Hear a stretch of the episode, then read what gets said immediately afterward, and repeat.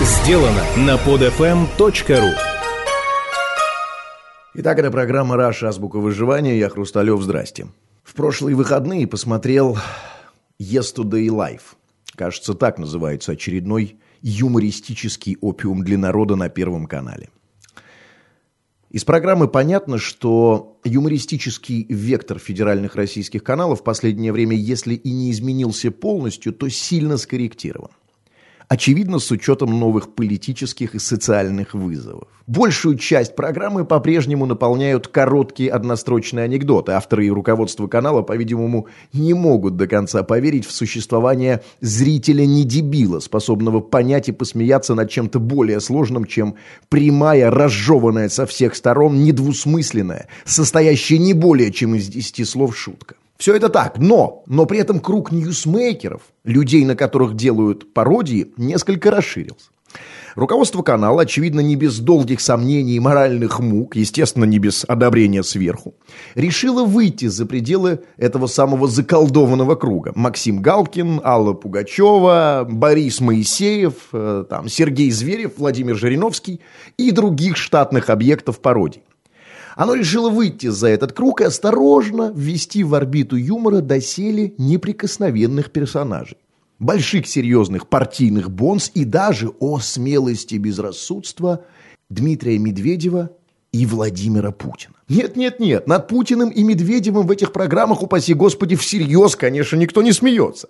Но само упоминание этих сфинксов, этих столпов этих сакральных фигур в юмористическом контексте создает у зрителя ощущение сатиры, впечатление пародии и иллюзию возвращения свободы слова на экран. Но речь не об этом. Впечатлило меня в этом фейерверке юмора совсем другое. Где-то в середине программы, значит, очередной Сюжет, очередная миниатюра, очередная пародия.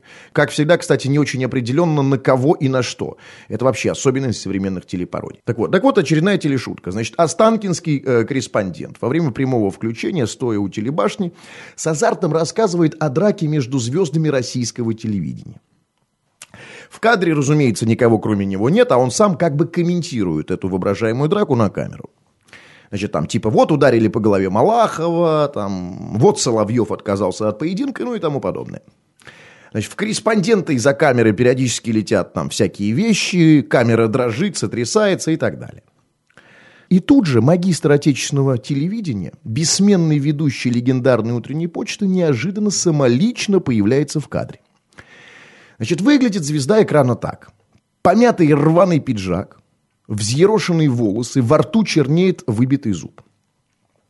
Далее 62-летний Юрий Александрович делано шепелявым голосом произносит какую-то заученную реплику-шутку и исчезает из кадра, ставя в этой феерической пародии неизвестно на что жирную точку.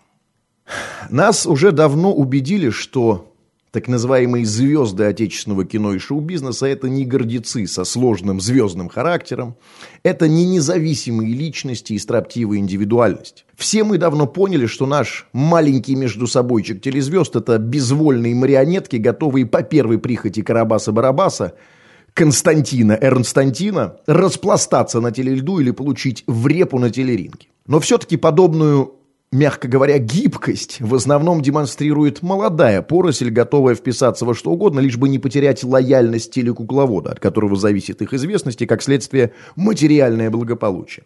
Кстати, характеристика звездами Эрнста в интервью приблизительно сводится к фразе «И он никакой не мучитель, он просто наш добрый учитель». Это все понятно, это молодые, но мэтр отечественного телевидения.